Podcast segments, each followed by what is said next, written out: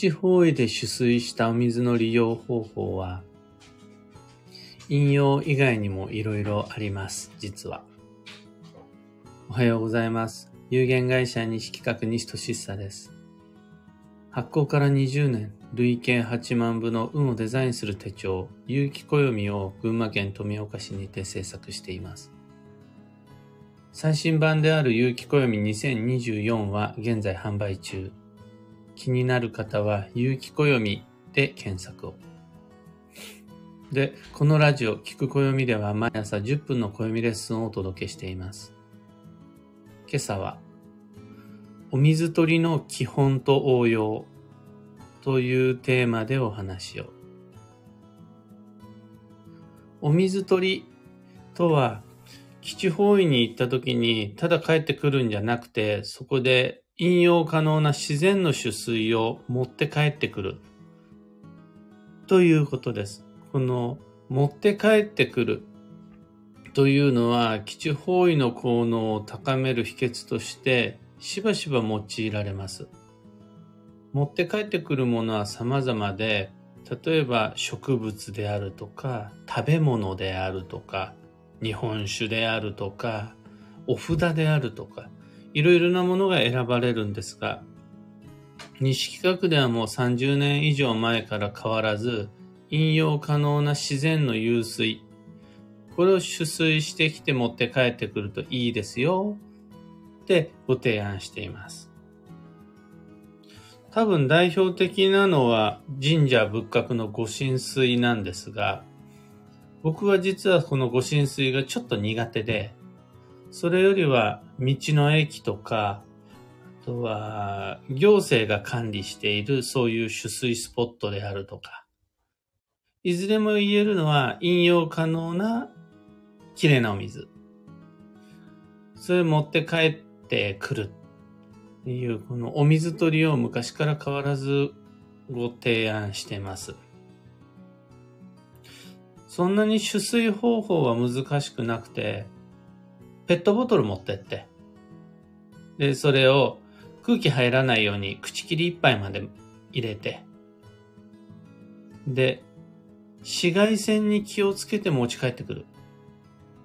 これで OK です。ああとは、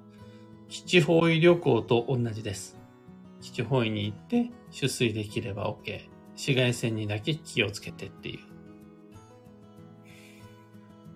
なんなら、もうこのお水取りというムーブメントは昔から流行っているので、僕たちの知らないところで流行ってきたので、取水施設でももうそこら辺はお手の物、お水取りはこちらへどうぞみたいなアテンドしてくれてたり、取水スポットの方でお水を取る道具を用意してくれてたりします。それができれば大丈夫です。あんまり細かいこと言うのはなしにしましょう。あとはその利用方法なんですが、飲用可能なお水を持って帰ってくるっていうところからもわかる通り、これを自宅で飲むんですよね。この飲むのもそんなに気にする必要なくって、ペットボトルに500だったら500、1リットルだったら1リットル持ち帰ってきたこのお水を、量で言うなら、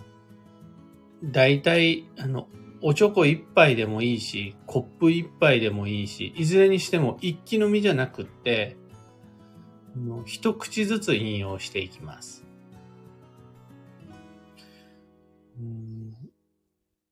こっからは人によっていろいろ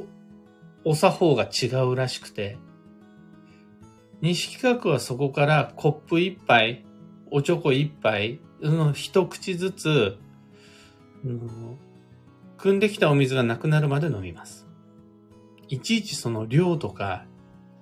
飲むための期間日数は測らないです。ただ、人によっては、飲用の量はまあまだしも、その飲む期間を9日間って設定したり、7日間で全部飲み切らねばならないって言ったり、あとは2週間以上経過してはいけないっていうのを設定していたりします。僕の場合は、その、汲んできた分だけ飲むっていう感じです。で、そんなカジュアルな感じでいいと思います。なんなら、もう本当に350のペットボトルにお水汲んで帰ってきて、で、おちょこに一杯ずつなくなるまで飲めればそれで十分じゃないかなっていうふうに思います。これそもそもの効能目的って、もう家に帰ってきてしまっているけれど、確かに行った現地のあのお水を家でも体の中に入れるっていうことなんで、水分補給とはまたちょっと違うんですよね。あとは、お水のミネラル成分が運を良くするとかでもないんです。あの、現地のものを家でも持って帰ってきて入れる。っていうのがポイントです。で、この家でも入れるっていうところを抑えてた上で考えると、お水取りで取水した自然の湧水、基地方位の湧水って飲用以外にも様々な方法を考えることができて、アイデア出せば本当無数の応用が考えられてしまうので、とりあえず5つに絞って、お水の応用、飲用以外にもある様々な利用方法をご提案すると、一つ目がシンプルに巻くです。夏の京都の街並みなんか、店先で、もしくは玄関先でお水を撒いてる姿、あれ見たことあると思うんですが、で単純にの涼やかだからっていうのもある一方で、清めでもあったりするんですね。あの水って撒くと綺麗になるんで。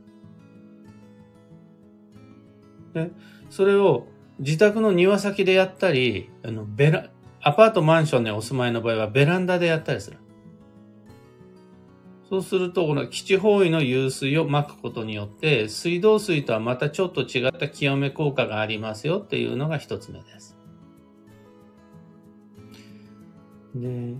二つ目が、鉢植えの植物に、主に観葉植物ですが、鉢植えの植物に水やりです。それをすると植物って水を吸い上げて、自分の体を媒介にして、空気中に水分を発散するんで、酸素とともに。そうするとこれ自然のディフューザーみたいな感じになるんですよね。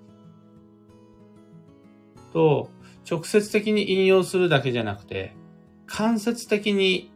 吸収呼吸することができるので、それ鉢植えの水やり結構おすすめです。3番目、3つ目にあるのが、花瓶のお花に水やりです。イメージとしては、入院している病病室での自然の湧水の利用方法です。例えば、入院するっていろんな情報が考えられると思うんですが、そういう時にね、自然の湧水を飲むことを止められちゃうような場面ってあると思うんですよ。あの抵抗力が下がってたりすると、お腹壊しちゃったりするんで。あとは、なんなら本人そのものがお水を飲めないほどに弱っているなんていう場合もあります。でもそこで、鉢植えのお花を持って行ってお見舞いで。で、それに水やりするってわけにいかないでしょう、病室だと。いわゆる、まあ、ダジャレなんですけど、寝ついちゃうから、寝づいちゃうから、鉢植え良くないよね、なんて避けられます。そんな時には、花瓶にお花をみんなやってると思うんですが、その花瓶のお花を自然の湧水にすることで、やっぱり自然のディフューザー代わりになります。お花はめっちゃ水吸い上げるんで。じゃあ、そもそもそんな間接的なまどろっこしいことをしないで、加湿器、ディフューザーに自然の湧水入れちゃう。そうすると、ディフューザーなんかめちゃくちゃ細かい水のき霧状の水になって空気中に散布してくれるので、冬場なんか最高だと思います。で加湿器もディフューザーもないよっていう場合はもう霧吹きでいいと思います。今の霧吹きの性能すごくいいんで、例えばそうですね、病室でももちろんいいですし、ガンガンエアコンであったかくしている、まあ、涼しくしている、そういうお部屋に霧吹きでバーってやるのすごくいいです。おすすめ。あとは、の巻くわけにいかない場所っていうのがあると思うんですね。屋外であるならばお水巻けると思うんですが、屋内だとなかなか難しい。そういう場面では、水拭き、雑巾がけを自然の湧水でできるとお清めになります。毎日はなかなか難しくても、例えば、えっ、ー、と、仕上げ拭きの時とか、あとは初めてダイニングテーブルを使う時とか、あとは大掃除の仕上げに、なんていう時に、容器に水を入れて、で、それを布巾を浸して、もしくは雑巾浸して、それで拭き上げる。もしくは雑巾掛けをする。これもまた清めとしてはおすすめです。の水道水でも全然清めにはなるんですが、そこで基地方位で取水してきた自然の湧水を使うことで、またちょっと違う清め効果が、そこの中には、その、人工物が入ってない、ケミカルが入ってない、そういう自然の湧水でで取水したものを、お水、飲む以外の使い方として、そういうの使い、いろんな使い方考えられると素敵です。ちなみに僕はもっぱら飲んじゃいます。しかもそこまで細かいことを考えずに、例えば今日朝起きたら、ビタミン B のサプリメントを飲むときに自然の湧水で飲みました。その後の際は浄水器のお水を飲んでるんですけども、そんな感じで自然と使えるんでも全然いいのかなって思ってます。錦屋もうちの両親もそんな感じで使っていました。あの、多分ね、ちゃんとした専門家が教えてくださるお作法からは外れてしまってると思うんですが、まあ、弊社の基準があまりにも制約が多くて重圧が強いと、人ってその運を上手に呼吸することができなくなっちゃうんで、リラックスしていこうぜっていう信念のもと、そんな風にカジュアルにいい加減に自然の湧水も利用しています。今朝のお話はそんなところです。二つ告知にお付き合いください。まず、開運ドリルワークショップ2024に関して。限定 Facebook グループの中で配信する動画を20見ると、いろんな課題に分けて20の動画を用意してるんですが、この20の課題をランダムでも全然問題ないです。一個ずつこなしていってもらうといつの間にか2024の行動計画が立ってますよ。というワークショップが毎年恒例の開運ドリルです。というわけでご参加のためには Facebook アカウントが必要で、なおかつ Facebook グループへの登録申請が必要になります。で、この Facebook グループへの登録申請の時につま、みんな多くの方がつまずいてしまうことがあるんですが、まあ単純に登録するのを忘れてたっていうのはしゃあないとして、もう一つシステムの問題もありまして、これはもう Facebook のシステム上のルールで、もう登録の際に必要なリンクが発行から48時間または登録者数が20名を超えた、超えたらまた変わっちゃうんですよ。そうすると、48時間後には別のリンクを発行しなくちゃならない。20人の登録が終わったら別のリンクを発行しなくちゃならないっていうルールがあって、こればっかりは僕の方で変えられないので、あ、もう登録申請する前にリンクが切れちゃったっていう、ここで、皆様にお手数をかけてしまうことが多いです。ただ、ご連絡いただければすぐにご対応いたしますので、リンクが切れてしまったら新しいものを僕が手動で発行することができるので、気楽にご連絡ください。まだまだこれからです、開運ドリルワークショップ。まだ、まあ、始まってるものの、本番はまだ始まってないので。一応はですね、動画の配信が始まるのが10月の31日になりますので、10月31までに登録していただければ、もう第1回目、0回目からアーカイブじゃなくライブ配信で受講することができるというのはあります。次に、各地でのお話し会に関して、昨日は雲一つない快晴の中、松本へ、長野県松本市へお話し会行ってきたんですが、すごく楽しかったです。会場が松本城のすぐ近く、えっ、ー、と、実際にはもっと近いのが、松本市役所のすぐ隣。要は、街のど真ん中にあって、まあ、その代わり、近くに駐車場を見つけられなくて、少し離れた駐車場に停めて、快晴の中、歩きで会場を向かったんですが、とても素敵な場所で、良かったです。やっぱお話し会になっていいなって思ったんですが、若干、若干じゃないな、だいぶ後悔がありまして、何かっていうと、僕の方で気分が盛り上がってしまった結果、ブワーって一方的にお話しして、お話し会のはずが、その場の雰囲気が、もうゴリゴリのお勉強会になってしまって、みんなのメモの手が止まらないみたいな。パってこう、目に入ってきたみんなの白紙のはずのノートがめちゃくちゃいっぱいメモがしてあって、うわ、お話し会じゃなくてお勉強会にしちゃったっていうのはあるんですが、もう途中から切り替えて別にいいやと思って、もう伝えられること全部伝えてやろうと思って帰ってきたので、そういう意味では後悔一切なしです。もう言いたいこと、言えることを全部言って帰ってきました。もうみんな方位のことなんか気にしてたらダメだぜとかっていうのを吠えて帰ってきました。ご参加皆々様ありがとうございました。次回はちゃんと、次回の松本お話会あったならば、ちゃんとお話会でありお茶会にしたいと思ってます。懲りずにご参加ください。で、現在は川越でのお話会の申し込み受付をしています。今ね、ちらっと聞いたところ、定員が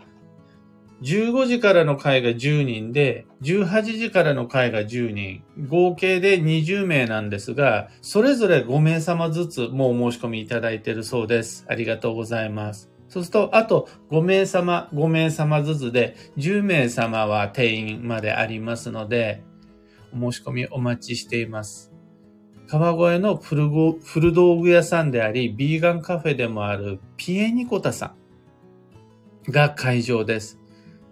日付が2023年11月24日金曜日。これもまたね、なかなかいい日なんですけど、暦の上で。この日にしようって決めたんですが、会が15時からの会と18時からの会があります。で、あの、お話し会への参加費は無料です。ただ、会場費ではないですが、ワンドリンク、のカフェでのドリンクオーダーは各自ご負担をお願いいたします。また、ピオニコトさんのコーヒーが美味しいので、僕もの自分で買って、で、お話し会に参加したいと思います。さらに、当日は、これ、暦と山の木々たちというイベントの一環として、暦のお話し会をやるんですが、そのね、お隣では宿り木の販売会も一緒に開催しています。古道具とこの宿り木を見るだけでもすっごくいいんで。の、他人様のことだからなおさらなんですが、めちゃくちゃおすすめしたいです。もう、なんなら暦のお話会はどうでもいいから、古道具とカフェと宿り木だけでも見に来てっていう感じです。あとは当日はその会場にて暦の販売ももちろんやります。お時間の合う方ぜひお越しください。川越。もう秋じゃないか、冬？冬の川越いいです。芋、芋が旬です。開運ドリルも川越お話会もお申し込みは細なよらのリンクからお願いいたします。そこにリンク貼り付けておきます。さて、今日という一日は2023年10月18日水曜日、一粒万倍日。秋の土曜まではあと3日となりました。今日、明日、明後日を過ごしたら土曜日から土曜です。土曜保険の準備しましょう。きっと役に立ちます。土曜前スケジューリングもおすすめです。それだけで、そのスケジュールを立てただけで、まだ何も始まってない状態から土曜の荒波和らげることできるので、土曜保険、土曜前スケジューリング、ぜひとも心がけてみてください。今日の幸運のレシピはラフランス。旬のフルーツが基地です。旬のフルーツはラフランス以外にも栗、今まさに栗、松本も栗でした。あとは、くるみなどの木の実も今です。と、リンゴもそうだし、カボスもまだありますね。秋の味覚、土曜が始まる前にしっかり体に入れて栄養補給を。最後に、今日のキーワードが、斬新、独創性を持つ。その心は、土曜前に何かアイデアをひらめいたとして、それ大切にした方がいいです。ただし、その実行は土曜に入ってからいつかそのうち、成り行きに任せてって言うんじゃなくって、せっかく土曜前に思いついたんだから、土曜前に活かし手をつけるのがおすすめです。例えば、あの人どうしてるかなと思いついた時には、土曜前に連絡できると素敵です。あれってどうなってるんかなってもう気になり思いついちゃったんだったら、土曜になる前に問い合わせをしたり確認しておけたりすると素敵です。以上、迷った時の目安としてご参考までに。それでは今日もできることをできるだけ、西企画、西俊久でした。いってらっしゃい。アルココさんおはようございます。トレナさんおはようございます。キコさんおはようございます。アキさんおはようございます。マーチさんおはようございます。タカさんおはようございます。今日のみんなの街は、軒並み晴れ。全部晴れ。すっかり晴れですね。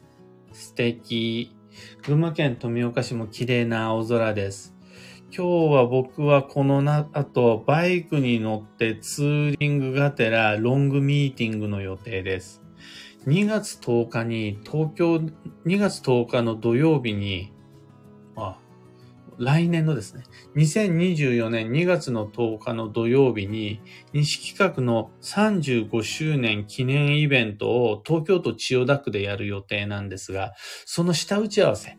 に行ってきます。もうすでに会場は100名入る会場を抑えてあって、5年ぶりの千代田でのイベントになりますね。意識企画35周年一緒に楽しくお祝いしていただけるように、今日しっかり詰めていきたいと思います。とか言いながら、実はバイクに乗って美味しいものを食べながらパワーランチしましょうねっていう、そういうミーティングなんですが。グルーブさん、かよさん、キーボードさん、かんぽうはなこさん、小川ともみさん、きみこさん、荒木さん、エニシャンティさん、バンドさん、クーさん、おはようございます。サイクルさん、おはようございます。フライング土曜なのか、今日から会社を休職することになりました。ぐったりしています。フライング土曜ではあり、なおかつもう一つ、の休息の土曜なんだ、土曜、休息の10月なんだと思います。やっぱり9月までの日々はハードでした。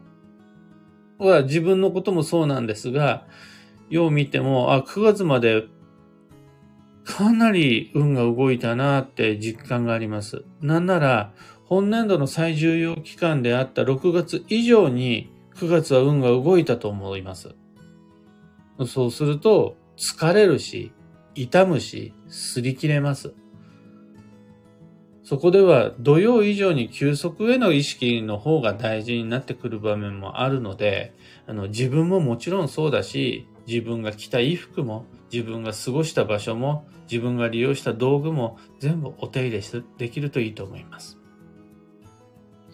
北さん、お掃除に自然水を使うという贅沢、聞いているだけで清まりそうです。とのこと。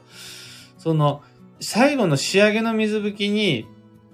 もう、例えば新しくおろした家電製品をビャって服であるとか、テーブル服とか、鏡を拭くとかは、そんな贅沢じゃない。ちょっと使えれば全然大丈夫。あの霧吹きでバーってやってからそれ吹き上げるんでも大丈夫だし。あとはね、僕はアルコール？じゃアルコールじゃない。えっと、アクセサリー。アクセサリー新しく下ろすときに自然の湧水で吹き上げたりとか、あとは、自然石。あの、水気を嫌うような宝石じゃダメなんですけども、例えば水晶とかはめちゃくちゃ水に強いんで、そういうのを拭いてお清めするにも使ってもいいと思います。えー、ちななおさん。土曜を知った初めの頃は気持ち的に縮こまっていたのですが、最近は土曜だからこれをやっておこう。土曜保険買っておこう。気をつけて過ごせばいいんだな。土曜だからな。と切り替えもできるようになりました。今回、会食と好きな本を用意してあります。なん、す素晴らしい。もう、すっかり土曜の達人。なんなら僕まだ予定したい会食の手配まだできてないし、好きな本もまだ変えてないし、あの、すでに買ってあったものはあるものの、まだちょっと心もとないんで、僕よりはるかに土曜の荒波を乗りこなせています、ちななおさんの方が。あと3日あると思っちゃわないで、なんならもう今日を使って追いつこうと思います。さすがです。マミーさん、おはようございます。今日も快晴、昨日はありがとうございました。メモしたことがきっと皆さんの役に立つ一年になりますね。皆さんからもぜひまた開催をとのお声いただいております。やはりリアルでお会いして質問したりお話聞いたりって良いですね。また松本市でお待ちしております。とのこと。ありがとうございます。素敵な場所を用意してもらって。ただね、やっぱ行って、もう、ちょっと僕、かかり気味だったんでしょうね。もう、準備の方が手一杯で、みんなが買っていたカヌレを買い忘れました。のその、用意していただいた会場内でカヌレの販売